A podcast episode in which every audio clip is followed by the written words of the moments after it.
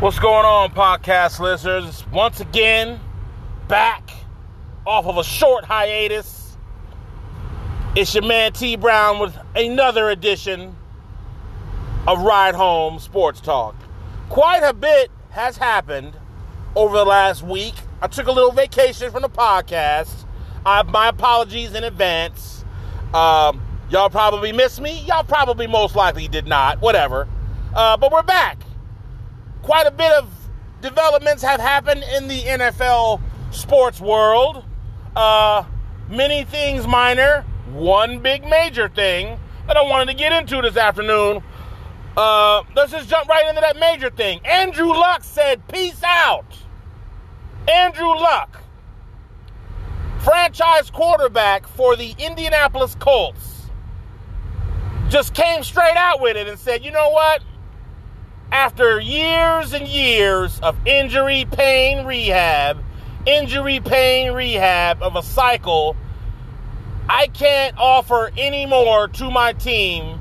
So, therefore, I think it's best for me, my family, and my sanity to retire from the game I love. As many people have weighed in on this, as many sports athletes around many multiple sports have weighed in on this. It's now my turn to say and practically agree with many of them when I say, Andrew Luck, thank you for your service, brother. Um, I can't imagine what it would be like to constantly go through a process where you are injured and in a great deal of pain and undergoing a great deal of rehab and therapy at the same time, and you're not seemingly getting any better, the circumstances surrounding your injuries aren't getting any better, and if you really, really want to enjoy your quality of life, uh, it cannot involve the game of football and the game that you love. Uh, that's a difficult decision to make, considering all of the hard work that goes into any athlete trying to make it to the pinnacle of their sport that they love so much, a sport that they've all played since they were children, a sport that they have made many sacrifices for, as well as family members who have supported them along the way have made sacrifices for. You don't want to see that guy walk away from the sport with still mentally plenty left to do, but physically his body can't take it it's a tough deal. I wouldn't be able to imagine how tough of a deal that is. But uh, kudos to him because a lot of athletes, in some cases, just milk their teams. And they know that that's the situation underneath. They're not going to give the game any more than what they got. And it's not by choice, it's what their body's telling them. So at least Andrew Luck came straight out with it and said, I can't do this anymore. He gave it an effort. He tried, uh, but he, I'm sure he wanted to come back and play in his heart. But at the end of the day, he wasn't going to be able to do it, and he had to make the difficult decision of retiring from the NFL. And so uh, that leaves the Colts in a circumstance where they have to look elsewhere for their quarterback situation. They don't have to look too far. They're going to totally put the football in the hands of Jacoby Brissett, who was able to pick up quite a deal of knowledge, insight, and information as a New England Patriot when Tom Brady was in and out of his situation, when Tom Brady was serving a suspension for allegedly being part of a Deflategate controversy Jacoby Brissett stepped in as a New England Patriot, and they managed to win a few games with him at quarterback. So Jacoby Brissett has been, you know, offered the opportunity to back up Andrew Luck, and now his chance might be arriving where he will be the, the guy leading the Colts onto the field in this upcoming season. Does that make Jacoby Brissett kind of uh, a guy you can or can't rely on to try to get it done for this team? Yeah, that that remains to be seen. He has been able to manufacture points. He's got plenty of weapons around him to get it done. Uh, the Colts uh, are going into uncharted water with him, but unless they are immediately looking for some depth or immediately looking for some experience right off the bat, I think they're going to have to go ahead and trust Jacoby to get this done for them. So, good luck Jacoby Brissett. Good luck, Andrew Luck, in retirement.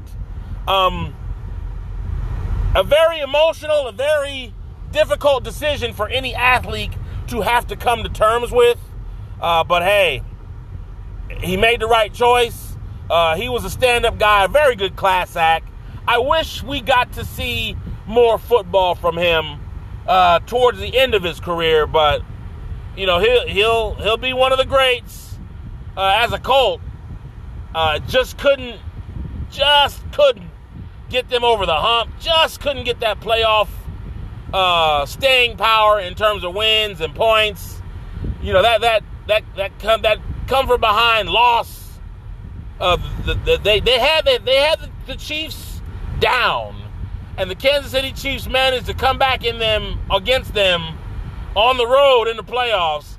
That may still leave a sour taste in the mouth of most Indianapolis Colts fans any players still currently on the roster that experienced that, they're still looking to erase that, and they're going to have to do that without Andrew Luck. Uh, but he moved on. You know, we're going to go back to Antonio Brown again, and and when we last left you guys, um, Antonio Brown was having issues with his helmet. Uh, he didn't quite like the the new design of the helmets uh, by Schutt. I believe Riddell was the previous helmet supplier for the NFL, and so the NFL has decided to move on from their agreement with Riddell and go towards a helmet that is more impact resistant, I guess, or safer against concussions, or higher rated to be safer against concussions. And Schutt just seemed to make the helmet to do that. So I guess Schutt is making all of the helmets for the NFL this year and Antonio Brown uh, wasn't quite down with that. Um, Antonio Brown has filed at least two grievances with the NFL, and uh, alongside the NFL Players Association, has filed a grievance uh, against the NFL for this helmet thing. They have, I believe, it's two grievances, and they have both been shot down.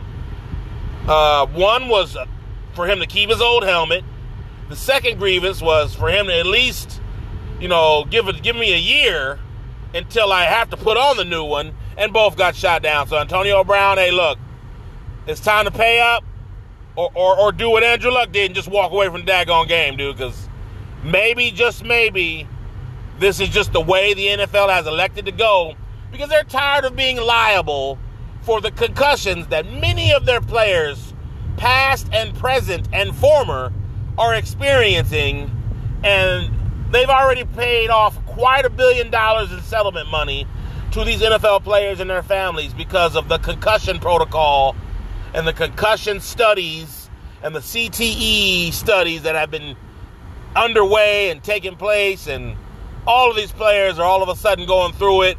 They have they're they're sacrificed and dedicated their time, energy, and bodies for our entertainment uh, and and now the ugly side of what they've been going through is starting to come to the forefront, and it's it's very sad to see these former legends suffer so immensely from the game that they love so much.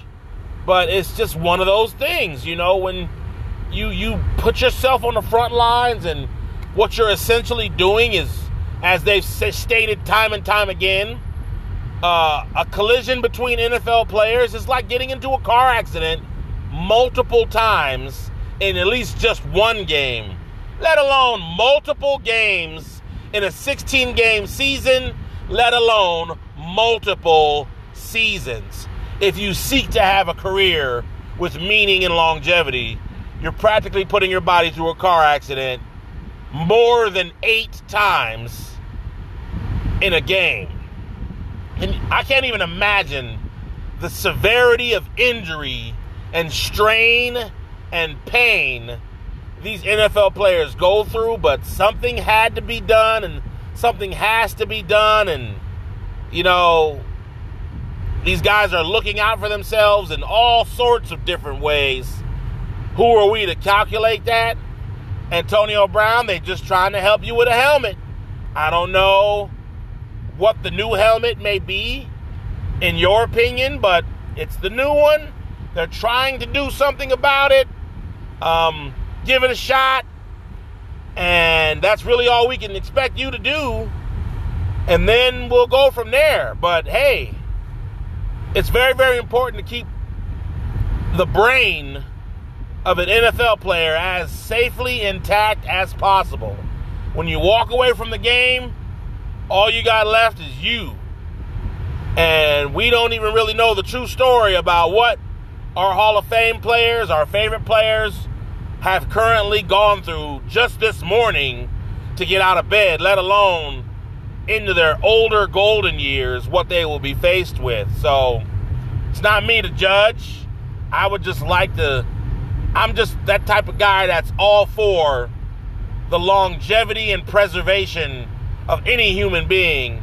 I love the game of football, but, you know, we're getting to a point where they're taking away certain things, and it may not be any more, entertaining to watch because of the safety, because of what we're doing to the game, because of the refereeing. Like, there's so many things that make this game, you know, a little less watchable every season. And uh, this certainly does, this current situation uh, certainly, certainly doesn't help the Colts stay on TV. I know that. But hey, shout out to Andrew Luck for making the decision, not milking his franchise for money, thinking that he will be able to at some point return to the form upon which they have drafted him with. And uh, I guess that's the end of that. Uh, preseason has been still going underway. Can't wait for this preseason to be over, man. Like we're already we're already having drastic issues with making sure that we've got the players we'd like to have available available. But bam, another another another good player who a team really couldn't afford to lose lost. Lamar Miller for the Texans, running back for the Texans, Houston Texans, Lamar Miller suffered a horrific ACL injury. He's gone for the year in that game they had against the Dallas Cowboys where they lost uh, 34 to nothing. I think uh, once they lost Lamar Miller, that took all of the air out of the Texans. They just wanted to get off the field injury free for anybody else as soon as possible. Um, but thoughts and prayers for Lamar Miller. Like he was, he's always been a very good back. He's always been able to produce, and with the Texans, he's able to he was able to produce mostly every single year he's played for them. But the reality is, when you suffer an injury like that, uh, you're automatically done for the year, and all they can really hope for is a speedy recovery uh, in time for him to return next year. It just seems to be one of those deals. You know, I think it's something about Houston's turf because the same thing happened to D'Onta Foreman. That turf injured uh, Julian Edelman and not Julian Edelman. I'm sorry, Wes Welker. Once upon a great blue moon, Wes Welker tore his ACL in that field and now it looked like Lamar Miller was another is another victim of the Houston AstroTurf ACL syndrome that seems to be going on at that place. I don't know what it is, man. It, it makes me weary to, to draft DeAndre Hopkins or any Texans when it just seems to be the thing that happens. I don't think uh, Deshaun Watson suffered one at that stadium, but he did suffer an ACL injury that ended his season not too long ago. Uh, but it's just it's just the price of the game. Sometimes you know it, it goes that way.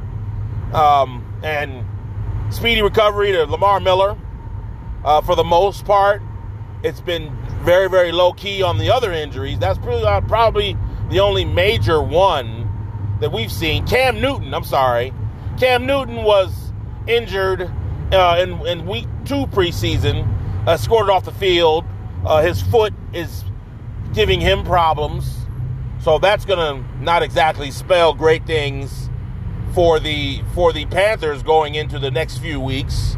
Hopefully that injury is not too serious. The last diagnosis uh, I'm not exactly accurate or up to date on, but um, Cam Newton, franchise quarterback for the Carolina Panthers, uh, may or may not be ready for week one, or may or may not be 100% for week one.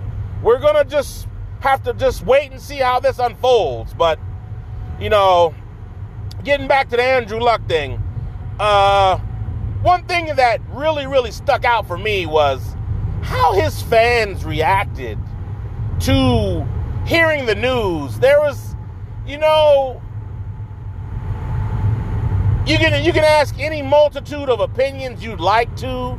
If that's your franchise quarterback and you kind of have a sense that that's what he might do, um, let him make that announcement on his terms, not because uh, of a leak.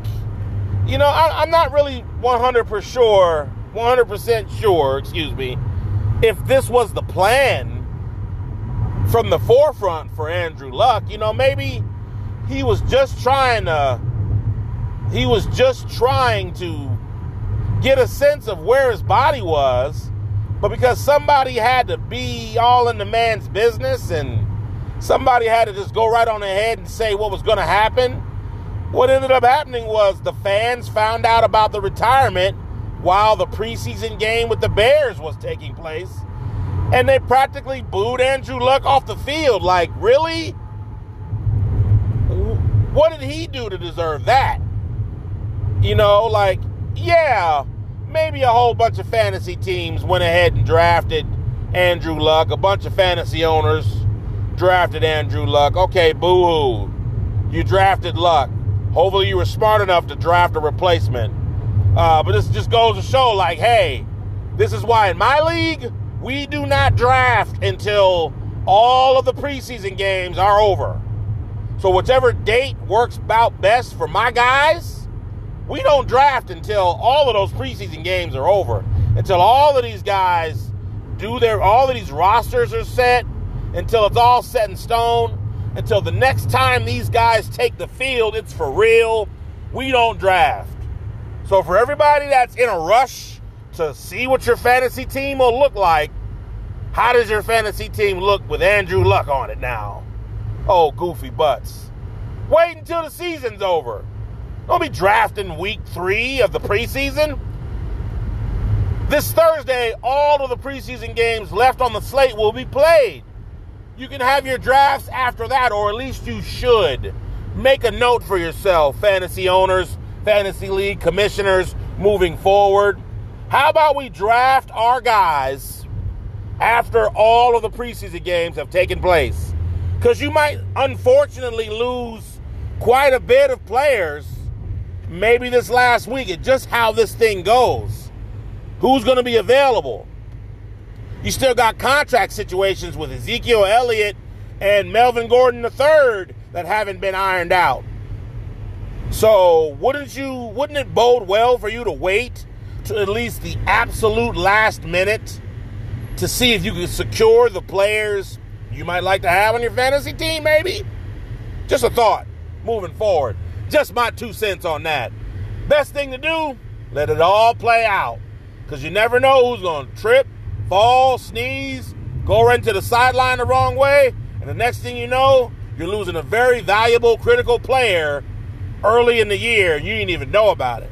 I remember last year, Jerick McKinnon for the 49ers blew his ACL out in practice a couple of days before our draft, and he was drafted anyway on auto draft. Nobody knew that. So it's just one of those things you got to be mindful of, you got to watch out for. Because you never know what'll happen between the last preseason game and week one of the NFL season. Um, in other news with sports, um, I was mentioning in a few podcasts previously how if we don't send our best NBA players to FIBA, eventually one of these international squads is going to take the USA down. It faithfully finally happened. The USA lost a close game to Australia. Let's be mindful of who Australia got. They at least have Patty Mills and Dellavedova, two tough players um, they didn't have Ben Simmons services, which they probably should have, but that's another show altogether. But ultimately, Australia beat the USA And the USA's 78 game winning streak in international play was snapped. Hey, look, man. These countries send their best players. These countries also send their best players from the NBA. So when these players who have played for many, many seasons with their with their local with their home country comrades, they know the game with these guys. They know how to play on the same team. It's their own country's all-star team. If we don't do the same, there's a good chance we can be beaten. And it happened. So I'm not saying Donovan Mitchell and Kemba Walker and many of the other players that we are sending aren't good enough to beat any of these other international teams, but as you clearly saw, they're not good enough to stay undefeated. So I'm not sure who they play next, but it's going to start getting serious in the next round robin of games for this FIBA tournament. And hey, it's the warm up before the Olympics in international play. I get that. You know, next next summer, I believe the the Olympics is in Tokyo, so maybe this loss was needed before we really got our butts kicked, like the way we did in Athens and Sydney a few Olympics back, and uh, we lost badly, badly to our to the international players. I think Spain beat us. I think Argentina took the gold for Ginobili. To see Ginobili celebrate beating us really drove me up the wall because I can't stand Ginobili anyway. It's one of those I can't stand Duke kind of I can't stand Ginobili circumstances. Like I like Duke. I just like to see Duke lose because they're such a powerhouse in basketball. I like Coach K, Mike Krzyzewski, but I just like seeing an underdog team beat a major powerhouse in college basketball, which I can't wait for, by the way, because I got a friend of mine whose son plays for the University of New Hampshire. I'm very, I'm, I'm very, very excited to see that small school potentially get some recognition and be on TV. I can't wait to see my buddy's son. Shout out Meekness Payne to the Wildcats of North, this Wildcats of New Hampshire, University of New Hampshire. Go get them, guys. Go get them, guys. But uh, I digress. College basketball is one of those sports where I like to see the powerhouses lose. I like to see the North Carolinas and the Dukes and the Kansas teams and all those teams, you know, that you know are just pinnacles of college basketball. Kentucky. I like to see the George Masons and the VCUs and the the the Wichita States come out of nowhere and upset these giants of college basketball. Um, it's no different anywhere else. I like to see these small schools who don't get no love, who don't got the money, take down a team because at the end of the day, it's still just lines on the field and your best against somebody else's best. And let's see who shows up and who don't. Let's see if y'all sleep on us or we're prepared to beat you. One or the other is going to happen. That's all for today's show. We talked about quite a bit. I'm back this week, though. It was Tuesday, August 27th. And uh, we're gonna we're gonna get some more podcasts going this week, but I just want to get the week started on a good note, get y'all caught up on where I'm at and everything. Uh, tomorrow we'll do some more NFL news. Tomorrow we will dive in closely. And uh, I guess um, that's going to do it for today's show as I back on into my driveway. Tune in tomorrow. Y'all take care. Stay cool. I'll holler at y'all later. This has been Ride Home Sports Talk with your man T Brown. I'm out. Take care. What's the deal? What's the deal, podcast listeners out there across the world and United States? What's going on? It's your man T Brown with yet another podcast edition of Ride Home Sports Talk.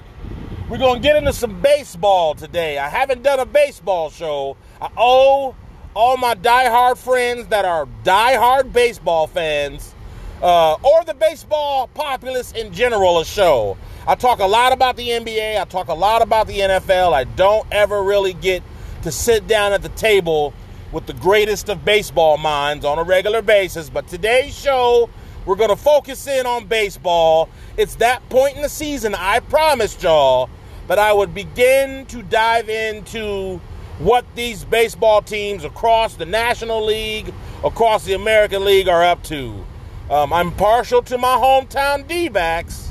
I'd like to see them do well, and currently they're doing a lot better than I expected. Uh, but I'm little by little have become a die-hard Yankees fan. I'm sorry. I don't know that will upset the populace around the globe, but uh, I'm just a big fan of Derek Jeter. I'm a big fan of Reggie Jackson. I'm a big fan of about five Yankees all across uh, the history of that team. And so uh, I've never really went ahead and publicly announced that that's one of my favorite teams, but I will take the opportunity right now and do just that. I will always appreciate great baseball anywhere it is played. Um, but I'm just, if it comes down to it in terms of the Yankees and the Red Sox, I just have much more of an allegiance to the Yankees in that situation. Just because of the history of that team and because of the players that have come through there. I'm a big fan of Sandman, a big fan of Derek Jeter, as mentioned before. I love Jorge Posada enjoyed Scott Brosius, loved Godzilla, loved Bernie Williams, loved players that played on the Yankees. I think the only time I rooted against the Yankees was when the Diamondbacks played them in the World Series. That's the only time I found myself wanting another team besides the New York Yankees to win a World Series. Any other time, it's Yankees for that next World Series, and I don't care how many they win. My favorite one is the next one they win. But just to lightly touch on the scope of where the, the Major League Baseball is right now, it's quite a bit of competition going on in multiple divisions. Uh, starting off with the AL East, where the Yankees reside, the next best team is about nine and a half games past the Yankees. If the Yankees maintain that they're more than likely going to win that division. But here's the thing with the Yankees I, am not hearing uh, the finest of baseball minds sing about their pitching.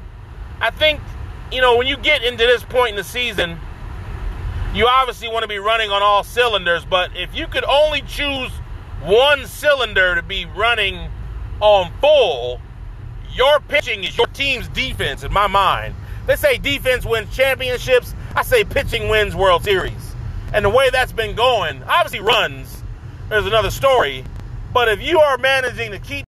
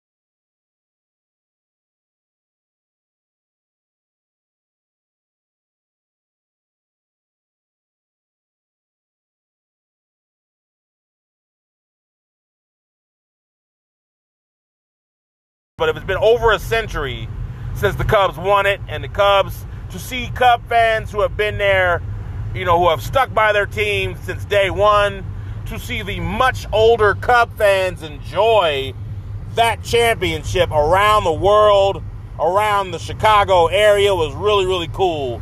Really cool sports moment, if I can recall that. Um, but if you had to ask me who's really, really putting a stranglehold in the AL altogether, it would appear to be the Astros. As mentioned in the previous podcast before this one, the the Arizona Diamondbacks dealt their ace pitcher Greinke, Zack Greinke, to the Astros for considerable cash considerations and multiple prosecution had had in their farm system. I don't even know if these guys are immediately making impacts, but I do know this: Zack Greinke will be around late in the season to help the Astros get back to where they want to be, and that's the World Series.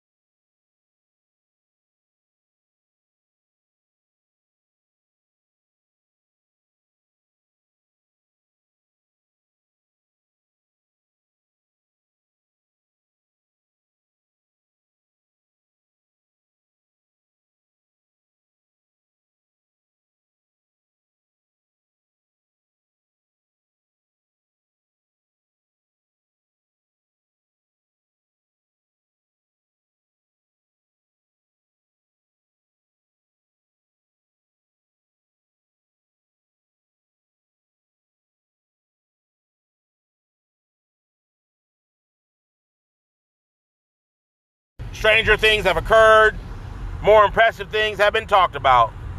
Uh, so that's the baseball part of the show. I just kind of scratched the surface. I'm not an analyst on baseball. I just am a sports fanatic who likes to dabble in and get excited when a team's postseason, when a major professional sports season's postseason might begin. I sort of take a glance and look into that and look at all the teams involved and trying to make a run at the title. Because that just makes for good sports. It makes for very impressive sports. Is there anything impressive going on on the NFL field? Uh, usually I'd say no. But apparently Antonio Brown is back on the field for the Raiders. New helmet and all. Quote unquote circumcised feet, as he described it. I'm not even sure there's any new footage of his feet per the healing process he's tried to put them through. But AB is on the field for the Raiders. He's not handing in his retirement papers after all if he couldn't get the helmet he wanted. At the end of the day, it's just much more important of a business decision on his part to be on the field. You know, hits, I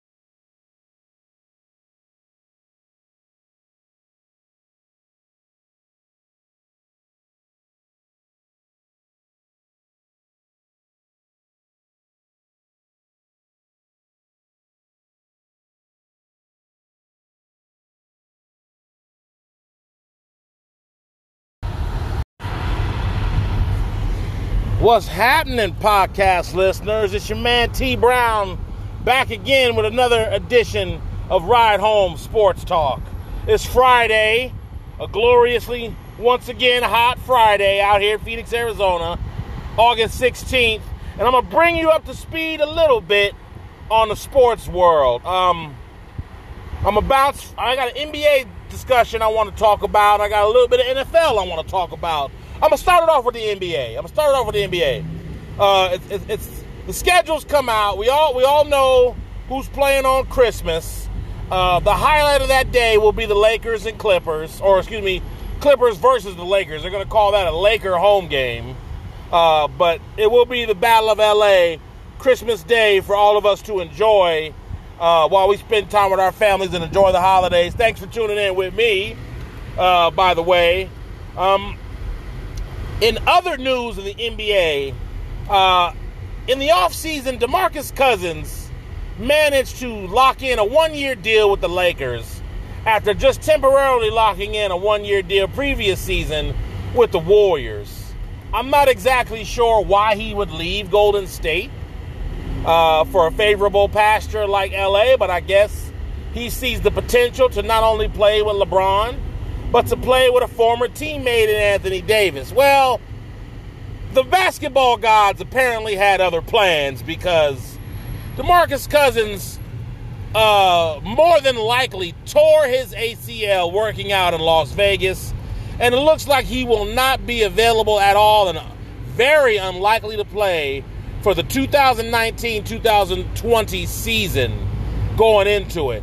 What in the world is DeMarcus Cousins doing behind the scenes that's causing the basketball gods to just say, look, dog, you need to fall back and do something different this time around?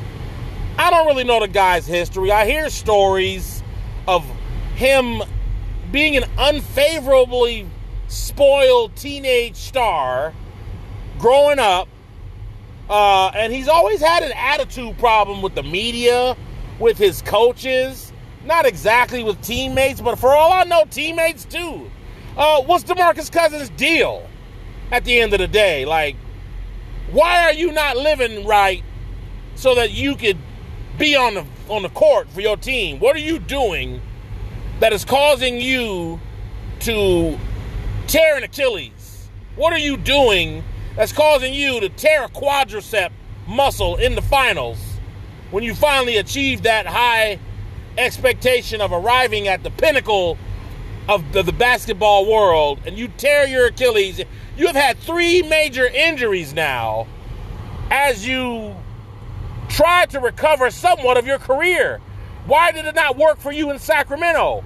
What did your coaches and your teammates in Sacramento do to make you unhappy there? He's always seemed like an unhappy basketball player with all the talent and potential in the world. He played for Kentucky in, in, in college. He's practically had a favorable career placement, but for some strange reason, this isn't translating into a successful basketball career. And this man might need to ask himself why. This may require a little bit of soul searching. This may require a little bit of of, of a extended look in the mirror at who I am if I'm DeMarcus Cousins because in my book and, in, and in, from my perspective, it seems like the basketball gods are showing a heavy amount of unfavor on this guy. I would like to feel sorry for him, but I've heard enough stories and I've heard enough about DeMarcus Cousins just as a person and, and, and a basketball player to just be like, look, dude, these are the cards you are dealt for some reason. And I'm not exactly sure why this is the hand you've been dealt, but maybe you need to figure out why this is the hand you've been dealt. Because this isn't the hand that's dealt to everybody, but why is this hand apparently being dealt to you? What are you doing wrong? How are you living behind the scenes? Who are you as a person? Because this kind of thing doesn't just happen to people who are who are who are living right. Is my point. Maybe you ain't living quite right, sir. And maybe you might want to look into what the heck you could do to flip this around. I, I mean, as any other human being on this planet, when they experience a serious injury, I would wish you a, a speedy recovery. But as you recover, you probably need to change a few things in your mindset and in your life, maybe, because it doesn't seem to be working out for you. And that's just my fair opinion on one DeMarcus Cousins. I've seen a player, you know, I've seen him look great as a player, as a teammate. He has displayed strength. He has displayed a, a Kevin Garnett esque attitude on many occasions that I've seen on the court. But off the court, I'm not watching this guy and I don't know what he's doing. But three seriously catastrophic injuries that are detrimental to an NBA player's career requires a little soul searching. It requires a look in the mirror, in my opinion. What are you doing? What are you not doing that you should be doing or that you should not be doing? Because those are the questions you need to ask yourself so that you can get on the right road, my friend. But until then, speedy recovery. Uh, I'd like to see that team complete if I'm a Lakers fan, but I won't be able to really gauge it if not everybody is there and not everybody's bought in. And, you know, this goes back to the All Star weekend, a certain one. I can't remember what year, but it was the year DeMarcus Cousins was a Pelican. And he goes out to catastrophic injury then. I think this was the first big injury. And he was sidelined for an extended amount of time. And to show support for his teammate, Anthony Davis put the jersey on, put his jersey on, wore his jersey after he was finally selected to an All Star as, as an All Star player. Finally selected as an NBA All Star player, he gets a he has a catastrophic injury, and Anthony Davis shows support for his teammate by wearing his jersey there at All Star game. And then he turns around and leaves for, for the Warriors. Wow.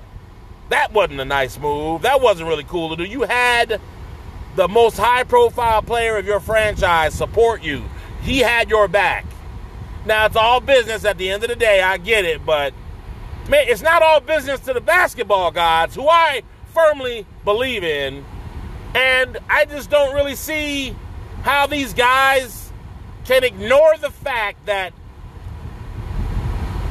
if you take away the money, take away the fame, you take away the women, you are still an athlete and you still got to play the game the right way. You have to take advantage of every opportunity and you have to be grateful and thankful for what has been given to you. It's not my place to say that he has not, but it makes one wonder what have you been up to in the subsequent 4 years behind the scenes, what is your attitude like at the end of the day that has caused this to happen to you for the past four years? Maybe it's wear and tear on your body. Maybe it's a whole lot of basketball you've played over the course of your life, and now those injuries are starting to surface. Or maybe it's something else.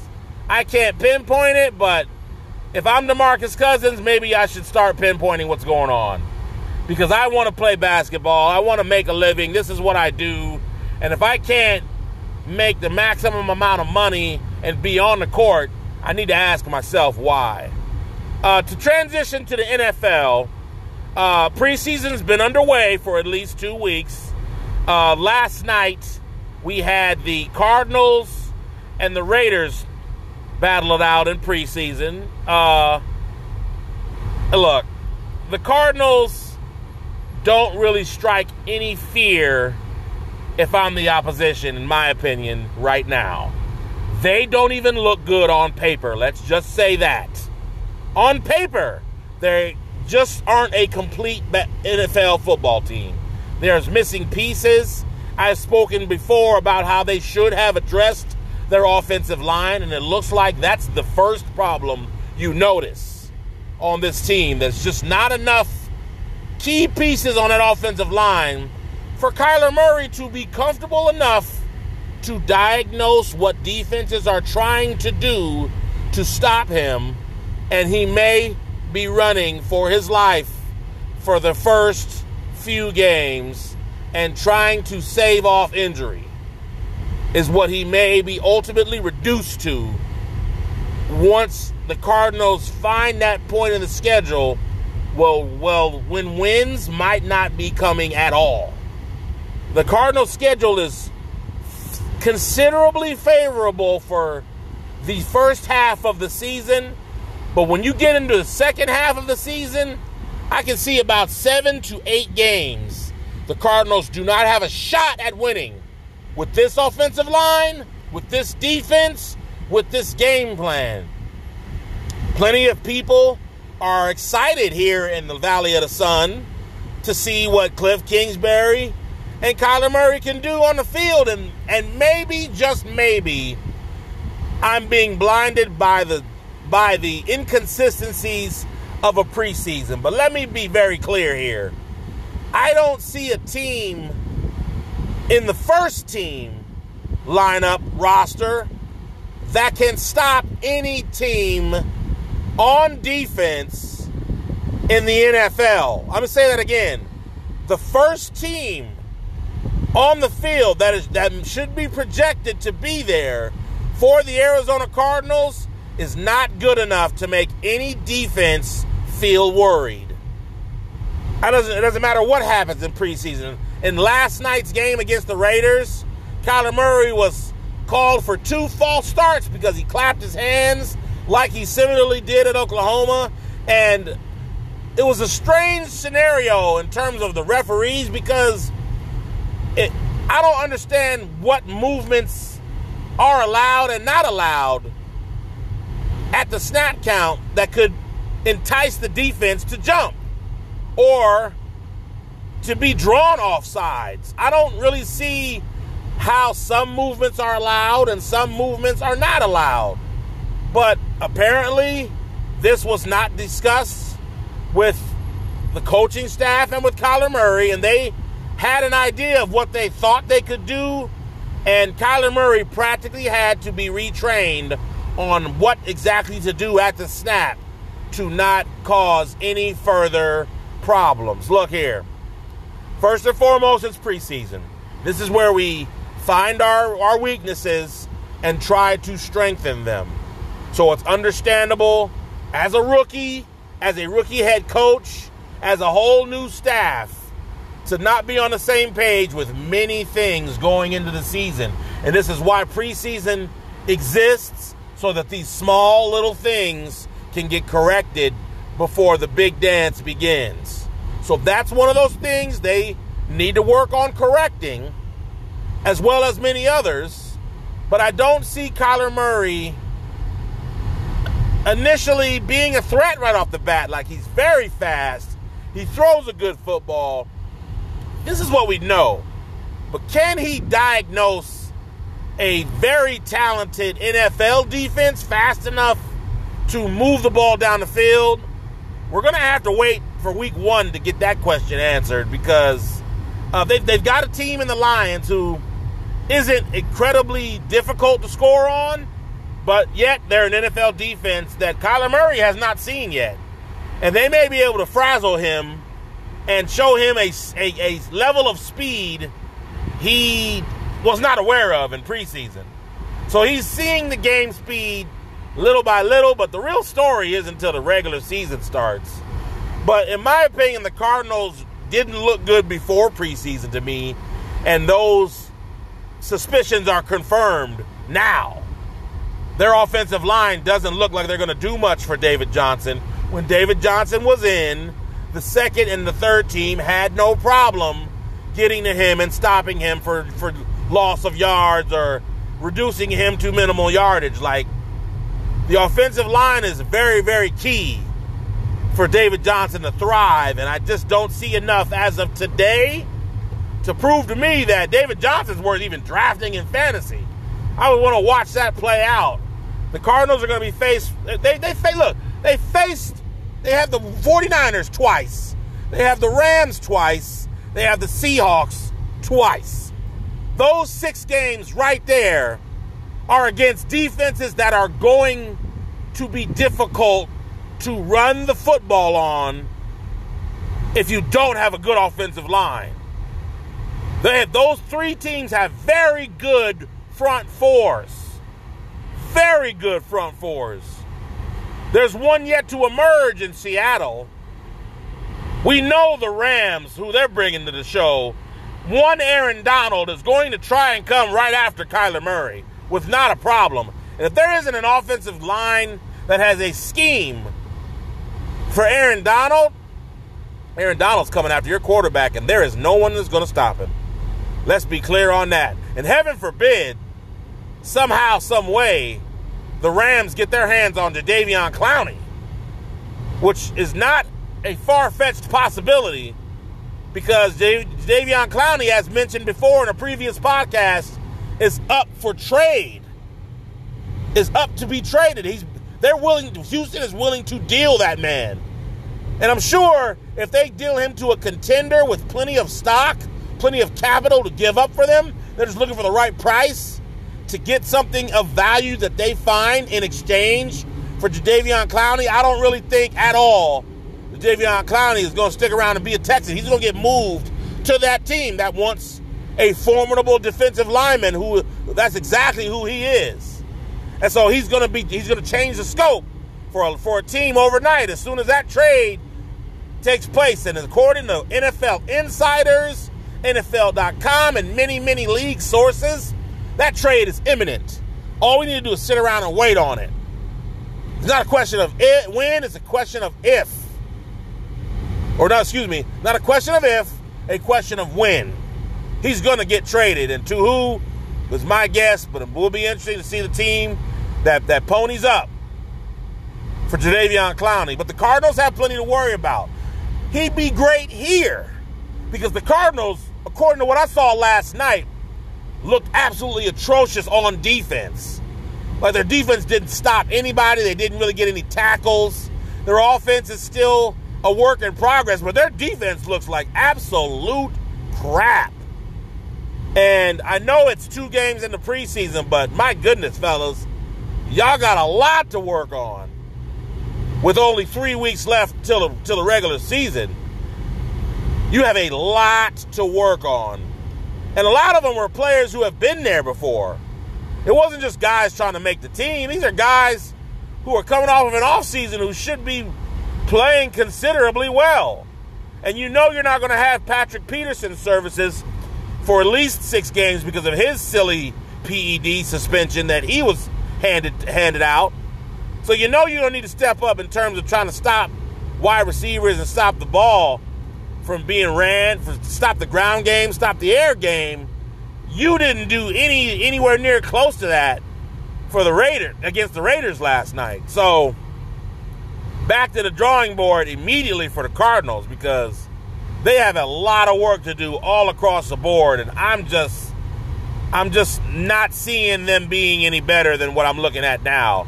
And I know it's just not that preseason thing talking. I'm just not impressed with them on paper. And I'm hoping that I'm wrong about it because I want to see that team do well, local hometown team do well. But let's face facts. On paper, the offense, it can't beat anybody. It can't beat anybody right now. You're going to have to show and prove on that one. In other NFL news, uh, the Chargers might lose safety Derwin James for a considerable amount of time. These guys are getting hurt in practice. These guys are getting hurt, you know, warming up. Like, what's the deal? Like, where is the durability in, in these players anymore? Uh, it's very, very unfortunate for the Chargers and uh, the defense that they want to put on the field. They were projected to be a top five defense, but with Derwin James being recently diagnosed with a fracture in his foot, and he will be missing significant time, according to coaching staff for the Los Angeles Chargers. I'm not sure exactly who they're going to tap on the shoulder to step up for that guy, because Derwin James is serious.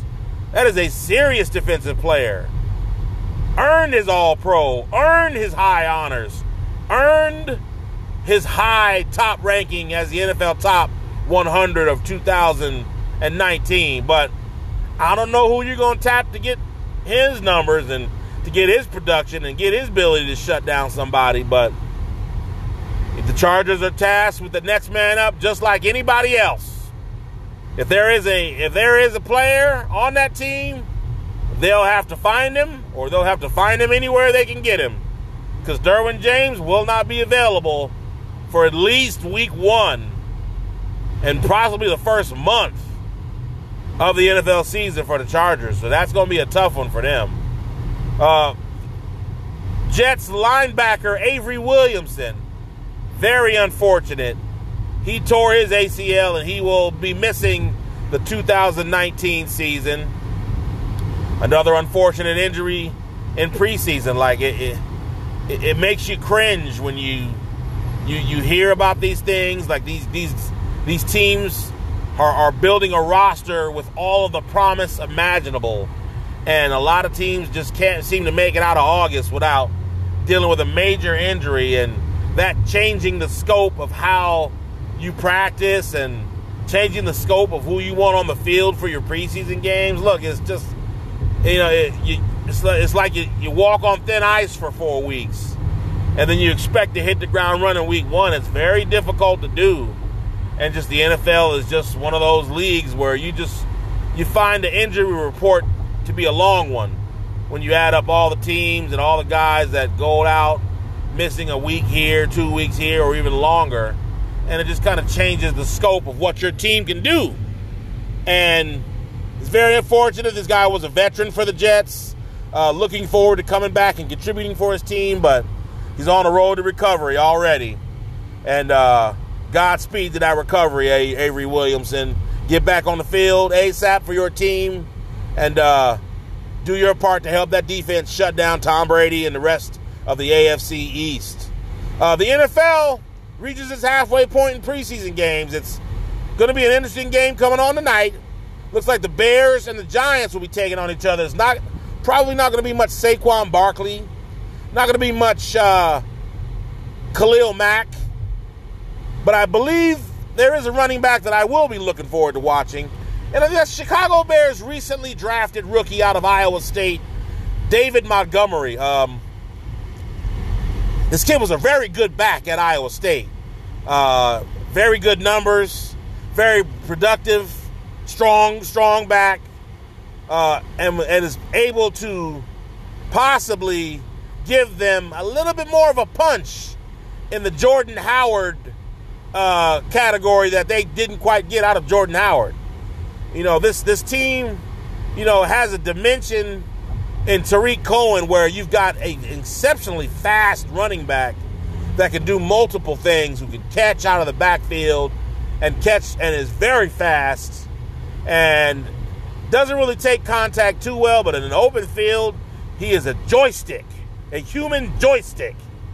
The new Dante Hall human joystick might be Tarik Cohen. And the Bears have him. He has a exceptionally impressive playbook behind him. Bears also have, if I'm not mistaken, Mike Davis, big back who used to play for the Seattle Seahawks. Uh, they've got a nice ground game in addition to some pretty good receivers and an up and coming Mitchell Trubisky. So the Bears are trying to build something unique.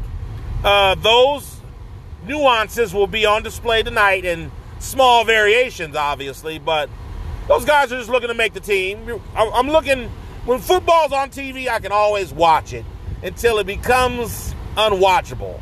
Until it becomes like they're just out there going through the motions, uh, not really contributing. They're just trying to do enough to stay on the team and whatnot and make the roster and all of that. It's not serious football, but when it when it gets into the gamesmanship spots of the preseason football game, it is interesting to watch. To see a team still try to manufacture a two minute warning, see these backups and these second and third string quarterbacks go two minutes and try to get their team down the field and put themselves in a position to score a late touchdown before the half or before the end of the game, or at least get them in field goal range to kick a field goal to put extra points on the board or go ahead and win the game from there. But understanding those situations will be key for every single team. And so I find it interesting to watch that kind of thing when the season's going. And it may turn out well, it may turn out to be a straight blunder. I was watching the Eagles and the Jaguars game last night, and I saw an opportunity for the Jaguars to put points on the board, and they still just managed to do these five yard slants so the ball can get out of bounds, and then kicked a 36 yard field goal. And I'm like, you know, you had 10 seconds left prior to throwing that pass on third down.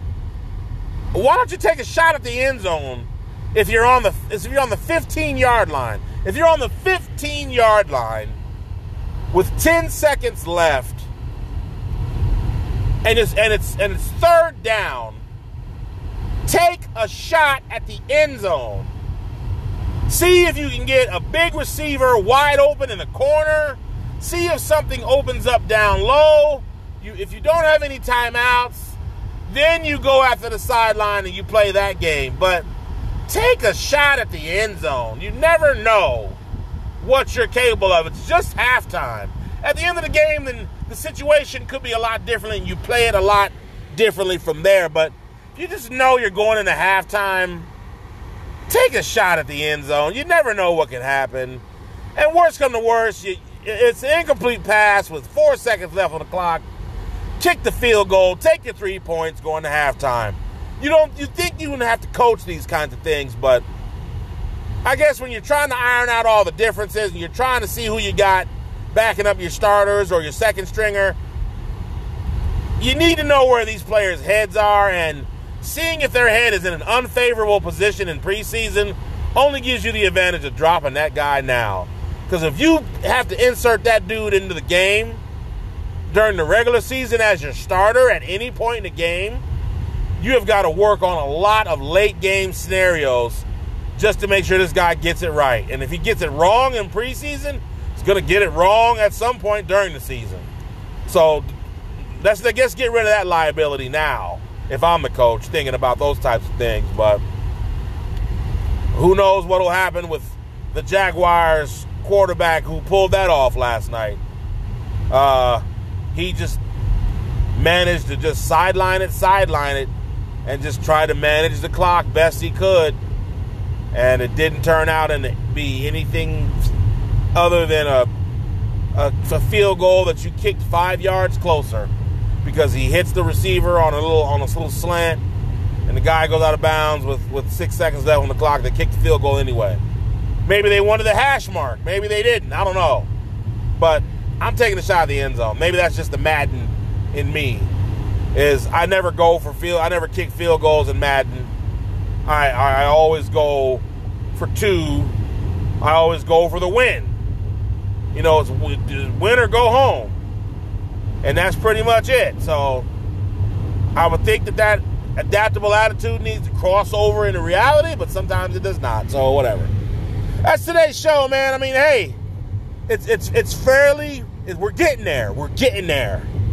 We're little by little getting there. We're this is the midway point of week two in preseason. We're we're, we're finding ourselves uh, getting closer and closer to knowing who these rosters are going to be, to knowing who's going to be our starters, who's going to be named starters. We're getting there. We are definitely getting there, but we will take our time as planned. We will enjoy the preseason festivities until week one of the NFL begins. It's your man T Brown with another edition of Ride Home Sports Talk. Thanks for joining in with me. Tomorrow we're going to take another look at baseball and see where baseball's been. I've only I've only touched the surface of baseball, but we're going to probably start getting into magic numbers pretty soon. I mean, a couple of these divisions look like they're runaways. And as we get closer towards the end of August, uh, we're probably going to see those magic numbers start popping in early September, maybe. There's still one more month of baseball left. So I might be jumping the gun on that, but I don't know. When I see teams up by 18, 19 games, I don't really see that team collapsing and losing 20 straight games or some other team in their division winning 20 straight games to come back and take it from them late. But stranger things have occurred. Well, we never know. So thank y'all once again for tuning in. It's your man T Brown. I'm out. On my way home to grill a steak, have some asparagus, knock back a blue moon, and enjoy my evening. You guys do the same. I'll holler at y'all tomorrow. Take care.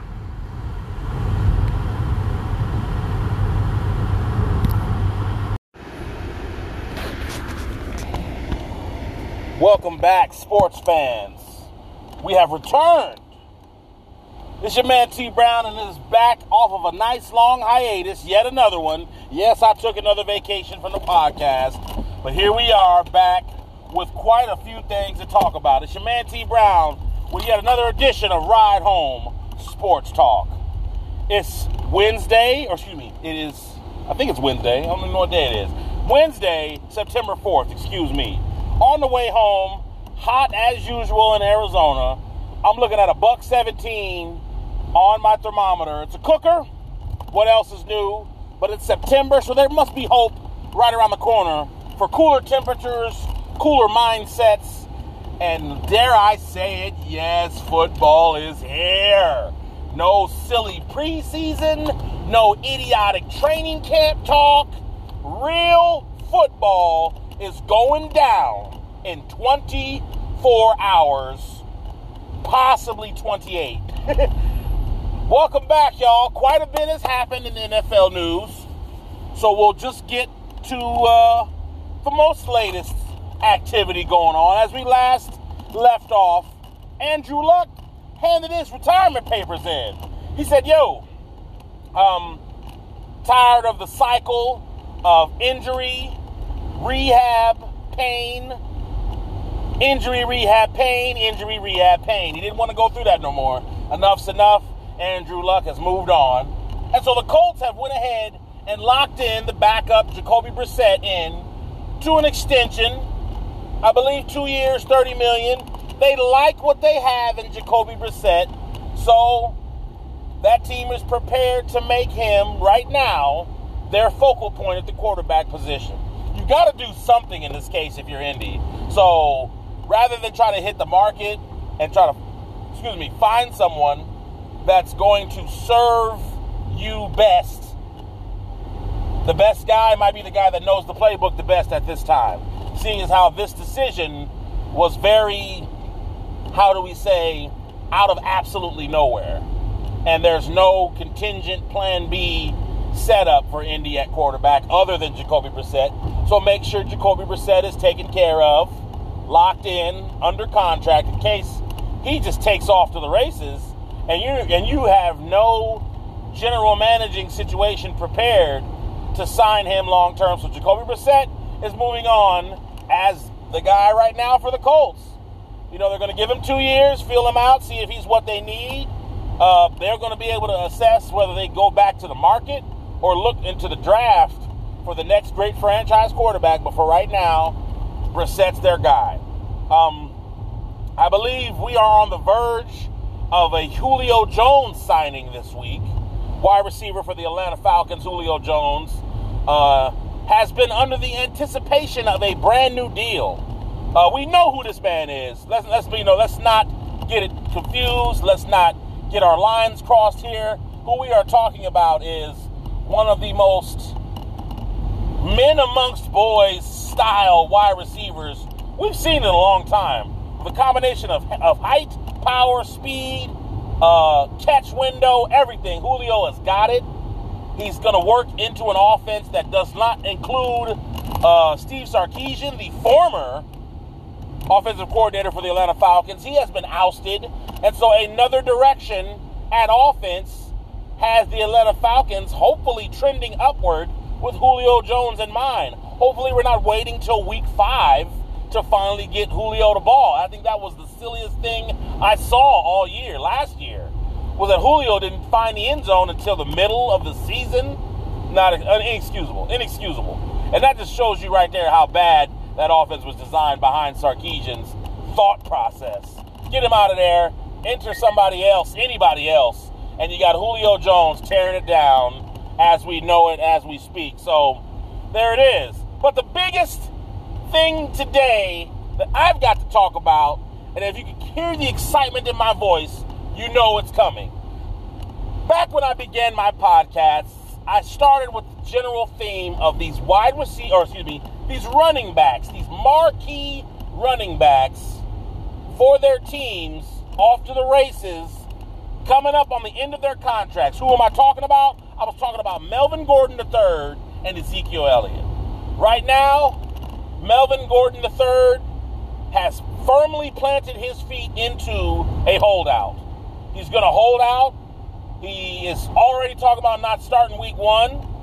We've gotten to practically week one in terms of practice for every individual NFL team, and it looks like the Chargers have pushed negotiations back to the end of the season for Melvin Gordon III. If we want to talk about a contract, we ain't going to talk about it till the season's over. Either you show up for work or not. That's the options on the table for Melvin Gordon. Uh, and he seems firmly planted in moving uh, along with this plan, holding out, with, withholding his services to his team until we come to an agreement on a contract, or you just go ahead and trade me to a team and I'll, and I'll take care of it from there. So Melvin's hunkered in. But who is not hunkered in? His counterpart, Ezekiel Elliott. Now, at the beginning of all of this, I had the firm impression that the Cowboys wasn't crazy. They gonna sign Zeke. Zeke's gonna get his deal. And as of earliest, earliest parts of this morning, Ezekiel Elliott and the Dallas Cowboys have agreed on a six-year, $90 million extension with 50 million of that 90 million guaranteed to Zeke. Hey, here's the difference between the two scenarios that we need to discuss so that no one's confused about this. Ezekiel Elliott is a critically important piece of what Dallas wants to do on offense. And if he is missing, we have actually confirmed that the Dallas Cowboys are very stagnant on offense with Zeke not in the lineup. Let me say that again. The Dallas Cowboys not don't appear, don't look. The Dallas Cowboys are extremely stagnant with Ezekiel Elliott not in the lineup. This is the case when you take him out to give him a breather and insert any running back you want into that spot and we will not be averaging or at least getting the average amount of yards per carry that Zeke would get when he gets it in the game. He's almost getting four or five yards per carry. You have to pay that. You know what you look like without that. So, whatever Jerry Jones was saying about Zeke, who, because a couple of weeks back, uncovered by one of my podcasts, uh, there was a back and forth banter between the media, between Jerry Jones and between Ezekiel Elliott as to how important Zeke is to the offense. Jerry runs his mouth like he always does, but at the end of the day, Jerry ain't no fool. And he showed that this morning by making sure Ezekiel Elliott is extremely happy. And guess who was at practice, dressed, ready to rock and roll? Not too long after the ink hit the paper, Zeke in practice, running drills with the team, preparing for week one against the Giants. So, congratulations to all parties involved. What, what needed to happen happened. I don't really agree with the fact that we had to pay Zeke right now, but I'm glad we did it so that it's something that we're not faced with similar to the Los Angeles Chargers because I think at some point this season, they're going to realize that they cannot move the ball as well as they would like to with Ekeler and Justin uh, Jackson at running back for them. They'll be able to do a little bit, but hopefully, knock on wood, for the Chargers, this this game plan works because I guarantee you, if it doesn't, and then you go back on your word to say, "Hey, look, I know we said we was to talk about uh, the contract negotiations at the end of the season, but we would like to take this opportunity to reopen the discussions. Asterisk at 0 and 3 in our division. Uh, and we want to hear you out. Is there anything else to that offer, uh, Melvin, that you might want to add to it? So maybe we can come to an agreement. When a team is 0 and 3 or losing games or not getting the production they should, while the guy who can give you all that production you need is holding out, the leverage swings back to Mr. Melvin Gordon III. Maybe I, I want to predict that this will happen. Because, not just for the sake of seeing the great player on the field, and not just because Melvin Gordon III is in my fantasy team, I think that Melvin Gordon III doesn't have the leverage, but it doesn't mean he never will. Look at the Chargers situation. The Chargers are in a division that features the Chiefs, the Raiders, and the Broncos. Now, look, if you are going to make the playoffs, what is the number one thing you you have to try to do?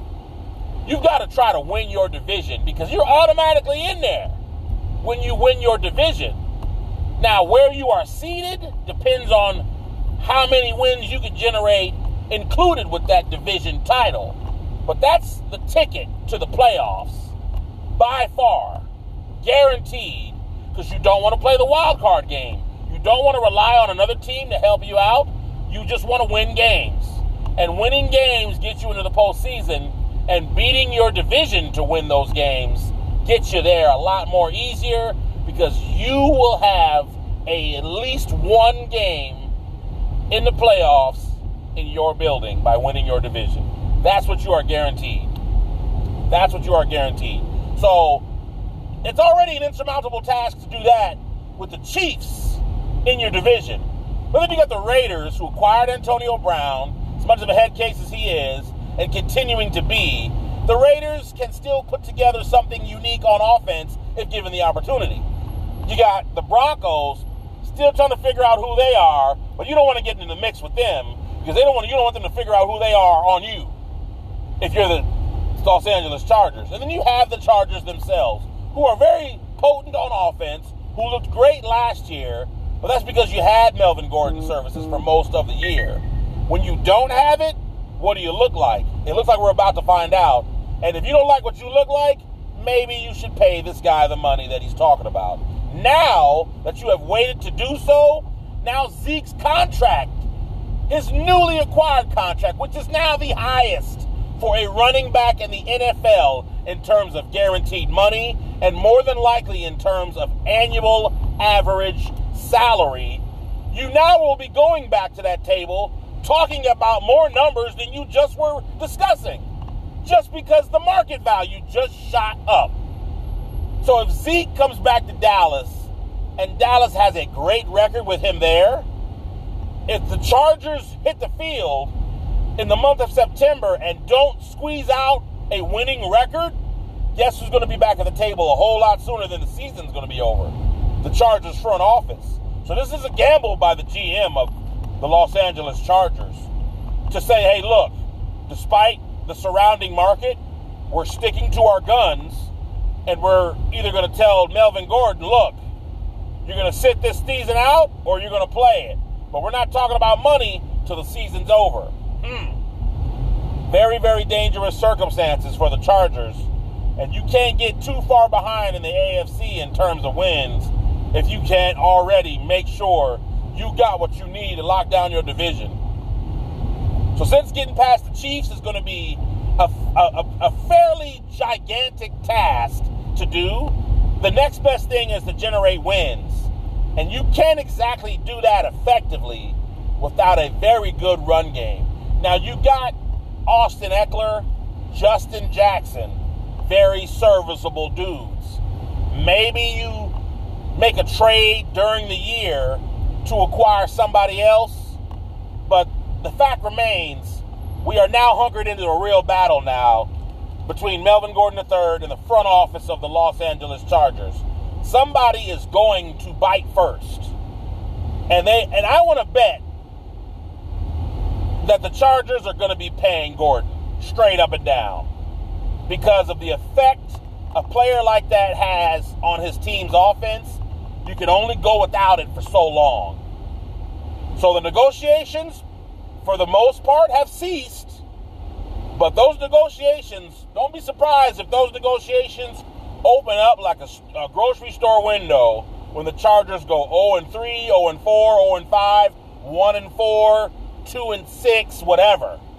Like if they're not winning, considerably winning, or at least 500 and looking better by the time their bye week, which is week 12, by the way, comes around, they're going to be getting on the phone with Gordon's agent a whole lot sooner than the year 2020. Let me be sure. Let me assure you all of that.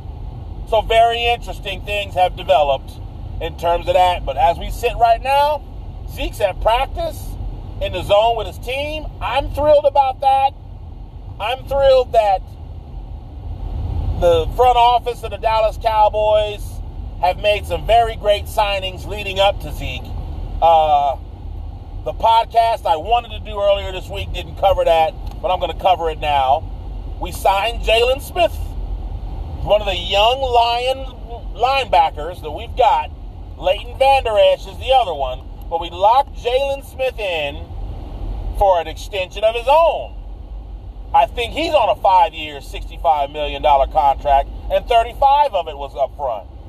Awesome move to lock in at least one right now of those young Lions, because Leighton just started what I believe was last draft, last year, so we've only got a year under his belt. We've got plenty of time to figure out Leighton Vander Esch's contract situation into the future. But make no mistake, locking in Jaylon Smith long term was a great move. Enter La'el Collins up front, offensive lineman. I want to say left tackle. Uh, phenomenal decision to lock him in long term. He's got money coming his way. He's not going anywhere for the Dallas Cowboys offensive line. So they lock in Frederick. They lock in Zack Martin. They, they've had Tyron Smith under contract for quite some time, but they may be looking for his replacement because he's getting up there.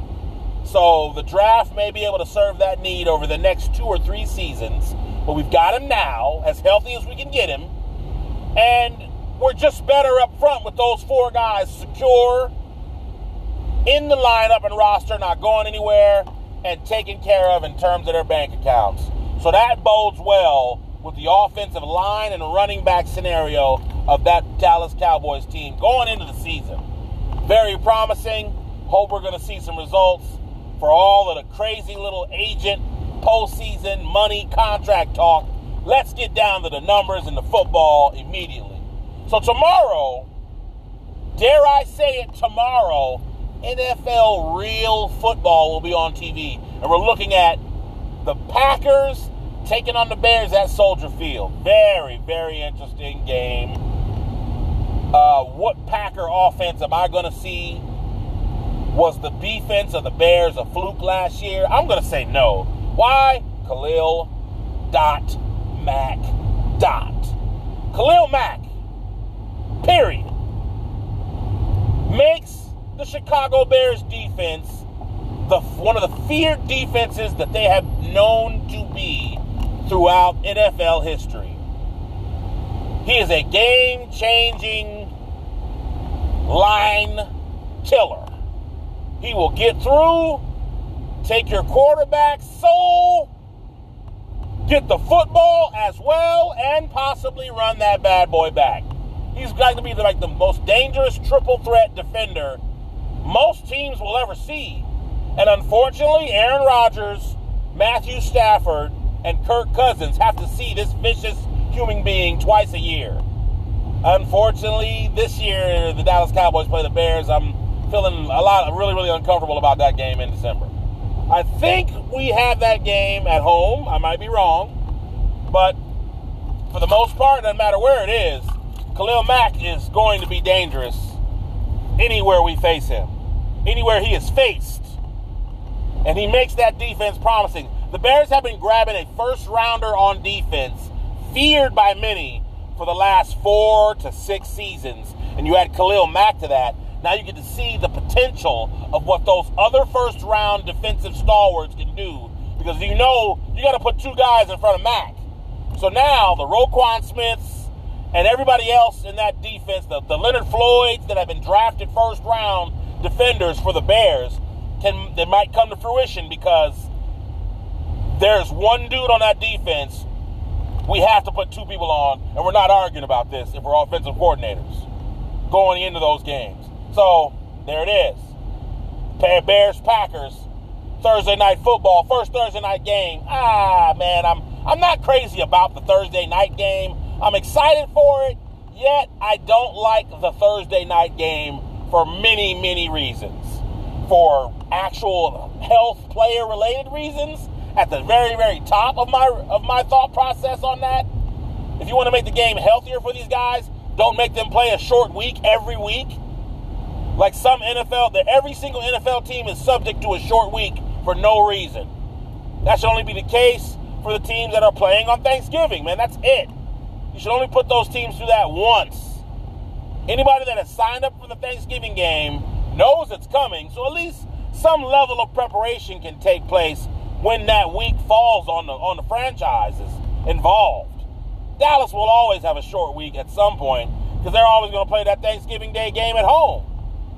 So the team that Dallas is, Dallas will face is that should be the only Thursday they're worried about on a short week. Every single team in the NFL will play on Thursday night at some point. After playing, in some cases, on Monday night. Extremely deadly. I want to say deadly because you don't know what could happen in a game like that. Like, you don't know who you'll lose. You don't know where your focus is going to be. You've already practically been exposed to a, a full NFL game, and it takes a week or longer in some cases to recover. So it's like either expand the rosters or don't even do this Thursday night thing anymore. Like I would not be the saddest human being in the world if it went away altogether. Let's just go back to what we used to do. All the football is played on Sunday, one game Monday night. Go back to that, the world just might be a better place. The game just might be watchable again because it's the rare thing. Finally, the game is on. Finally, it's Sunday. We might go back to that mentality. But if we got football games all over the place, it tends to not be as interesting. At least that's just my opinion on that. But, you know, that's neither here nor there. Just my two cents on that. Who knows?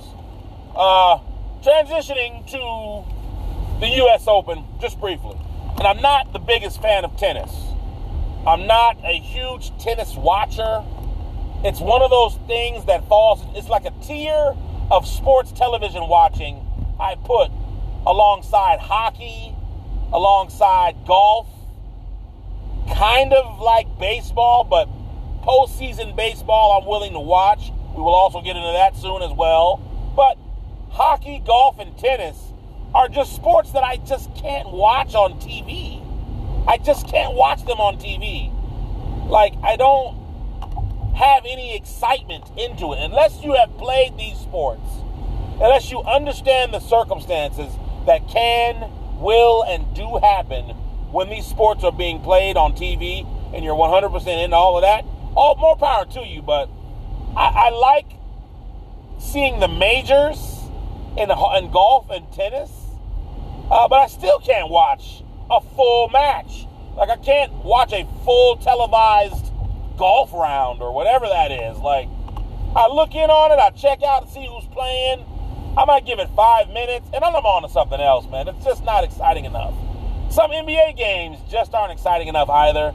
But I know for a fact some hockey games, some baseball games, golf in general, and tennis in general just aren't watchable TV event games for me. But this U.S. Open that's currently taking place the 2019 U.S. Open, had a moment I wanted to share that was very, very awesome. It was when Naomi Osaka and Coco Gauff. We've been hearing about Coco Gauff since Wimbledon. Young, 15 year old African American young woman playing her heart out, playing exceptionally well, knocking out very, very top players around the world, and eventually being beaten, but just showing us that with a little time, a little work, with a little more commitment, that 15 year old girl in a few years is going to be a problem in tennis. And she continues to show that. So, that much of it I am paying attention to. We saw this with Naomi Osaka years back when she was in the same scenario. Young, 16, 17 years old. Now, a seasoned 21 year old tennis player winning major tournaments and being that force in tennis to be reckoned with. Well, them, those two eventually had a collision course. They say it was the most hyped up U.S. Open women's match to watch in years. Very exciting. Two women of color, two young women of color, uh, finding a way to make tennis exceptionally hyped up and watchable again. I was geeked up by this. Very geeked up by this.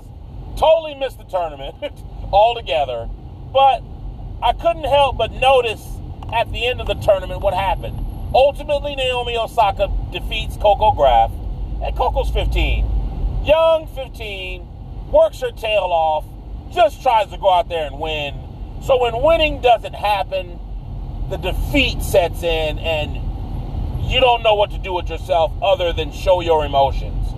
Naomi Osaka took this moment to be an amazing mentor to her and say, hey, look, would you like to do the interview with me? You know, the, the post match interview, which is normally reserved for the winning tennis player, either men's or women's. And she asked her, Do you want to do the post match interview with me? And Coco politely began to decline and say, No, because all I'm going to do is cry. I just, I'm not in my right mind state for that. Thank you for thinking of me, but that's okay. And Naomi Osaka uses as a teachable moment from her. From pro who's been there down to young amateur pro up up and coming. And to tell her, look, it's good for everybody to see how much this means to you. So if you cry, it's okay. If you cry, you show your emotion, it's totally fine because people are going to get the wrong idea about why you're here. And if they see your emotion, see how much this means to you, you will thank yourself so much later on. You will see the value of it in yourself, and people who don't understand what you are about will see how much this means to you as well. So, emotions and crying and all of that is good for sports because people don't know how hard you work, they just see you here. People don't know the sacrifices your parents made, your families make to, to, to get you here. So this is a moment we could tell everybody about it. We could tell everybody, I remember when your family and I crossed paths at the at the US tennis training centers so that we could bust our tails and work as hard as we could to be here. She shared that moment with the crowd. She gave Coco Gauff a moment for everybody to get to know who she really was and how much the game means to her at that young age. It was such a moment that will probably give birth to even more young African American or young women of color tennis players coming up who don't really, who just think all we have to look up to is Serena Williams. No, no, no, not anymore. Serena paved the way for these girls. These girls just, just took the torch and ran with it and set so many hearts on fire in a positive way by what they did. And I just wanted to share that with y'all because I know it was seen all over the internet, all over social media. And it's a touching moment because for all y'all that's got daughters who look to, to do something or who look to be someone, that's just a great example of it's okay to show your emotions. It's okay to be human at a moment where all you wanted to do was be on top of the world, and it doesn't always happen for all of us. It doesn't always happen, you know, for everybody. You could work as hard as you can, you put everything you can into it the time, the money, the energy, whatever. But sometimes you just fall short, and it's okay to show the world that when you fell short, it hurt you. It meant something to you to achieve a goal, and you didn't achieve it, but you're just going to go back to the drawing board. You're going to try it again. This wasn't the last U.S. Open. It wasn't the last Wimbledon. This girl may very well go on next summer and compete for a gold medal. And after the experiences she has recently had with taking losses at a 15 year old age, where she's on the world scene playing at that, that's a triumph in itself if you really want to look at it from terms of that. But for her to take that opportunity and show her emotion and, and still be human in front of all of us, it's going to be a moment in sports we appreciate for years to come. At least I want to believe and hope we do. Because it was that moment right there that, that made me look at my daughter and say, hey, look, you got an opportunity to do whatever you want. And if you fail, it's okay. If you don't achieve your goals, it's okay. But don't toss the goals out because you didn't do it. Showing your heart, showing your emotion, showing your tears means it meant something to you to try to get this far. Don't stop. Keep going. One day, going to push through. And that's what I took from that. And that's why it was great for me. So the U.S. Open continues. I believe it should be ending pretty soon. Uh, I'll check back with y'all, let y'all know the champions or any other developments that happened with that. But it was just great to see that moment. And I wanted to pass that along to anybody who may have just might have missed it. Um, baseball's taking shape. Uh, it looks like a little bit of the division matches have begun to, or the division competition, the division races is the rather the best word I should say, have kind of slipped away. The Indians don't, the Indians might be losing their grip on this, and it might be all twins taking a hold of the AL Central. Um, for the most part, the rest of it's spoken for. The Diamondbacks here locally, as I always mention, I want to see them do well. I want to see them do some great things. I think when they beat the Dodgers, it always makes me happy. And they beat the Dodgers in a series over the weekend. Absolutely stunning. You know, beat the boys that you, you jump in our pool, we're going to get you. And it, it's something that we'll never be able to forget about. If you're a diehard Diamondbacks fan, somebody jumps in your pool and celebrates, you better you better let that team have it every time they take the field. Every time they take the field. But it is what it is, and so we go forth. The NFL returns this weekend. College football is back. And my two teams that I like to follow did a phenomenal job. Before the podcast ends today, I just wanted to throw their names in there. It's going to be a big podcast, a lot to talk about because a lot of sports has happened since my, I last left you. But here we are with football in full swing. Uh, briefly, a ranked SEC team by the name of Tennessee fell in its opening day game to Georgia State. Am I looking to Georgia State? I wasn't on. I knew Georgia State had a program, but I remember when it was born because Sports Illustrated came out with an article about this. And now look at how far we've come if we're Georgia State. Great job, Georgia State, for sticking to your program's fundamentals and getting the crown jewel victory that you probably have been seeking for quite some time that validates that program in more ways than we will all ever know. Transitioning to the volunteers. What is wrong with you? You can't beat Georgia State. You didn't even cover. You obviously didn't cover because you lost. But you were supposed to blow this team out by 25. Everybody that had to play a team, every major team that had to play a smaller school counterpart did its job. Uh, where was you at? Did you volunteer to lose? I think that's what might have happened. The Tennessee Volunteers volunteered to take that L. It's exactly what they did. Uh, my teams, ASU and Iowa Hawkeyes, did their job. Iowa played the University of Miami, Ohio, gave them all, and it was a good game from the score, but they ended up ultimately prevailing, I believe 38 20. And they're ready to sort of get into the swing of the season. They know what they've got. But in particular, today's podcast, I wanted to zoom in a little tighter on ASU because for the first time in a long time, a true freshman is starting at quarterback. And the true freshman is a young kid from Cajon, Cali. And he is lights out. Jalen Daniels. Kid's about 6'4, I believe. 6'4, maybe under 200 pounds uh, but put up extraordinarily phenomenal numbers in high school. I don't have the exact numbers in front of me driving, but those numbers uh, were in the 170 touchdown range and 25 interceptions range over the four years of high school. He threw like almost 15,000 yards, threw 170, almost 200 touchdowns, and only 25 picks. He also ran almost 4,000 yards, almost averaged 1,000 yards rushing a season on the ground, and probably another 20 touchdowns rushing them. This dude had numbers, had skills. He put his stuff on display, and I know it was Kent State, but ASU went out there and handled business with Jalen Daniels, with Eno Benjamin, and with Brandon Aiyuk at wide receiver. I think I pronounced his name miserably incorrectly, but it's all right.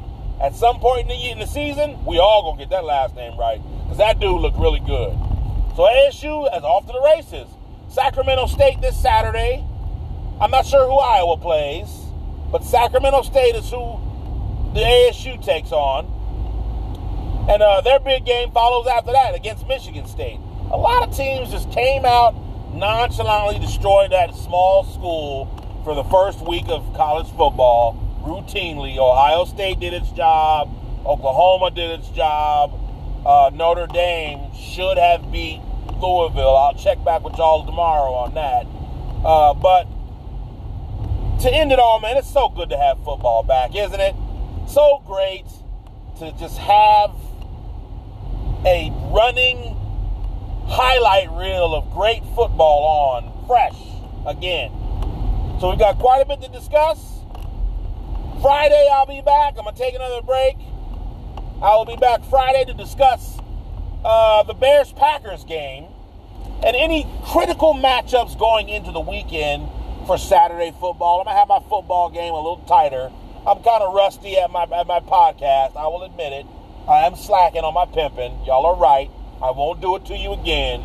But I just wanted to jump on here and throw a little bit of love out. And I think I have accomplished that. So check for me Friday when we will talk about more baseball. I will have your U.S. Open men's and women's winners. Because by now, as this recording takes place, you probably know who they are already. But I want to discuss them. So it's my turn to talk about it a little bit on mine. So we'll do it like that. We'll definitely do it that way. But we'll talk about that. We'll go over that. We'll we'll we'll sort of lock in some matchups I like I'm to play the college football betting game a little bit tighter this year. So I want to make sure wholeheartedly that I'm bringing my A game this year on that. So we're going to talk some matchups on college. We'll talk some matchups for Sunday NFL football, last minute fantasy stuff, and uh, round it up like that. It's your man T Brown. Talk to y'all Friday. It's been another edition of Ride Home Sports Talk with who else? your man, T Brown. I will holler at y'all later. Y'all take care.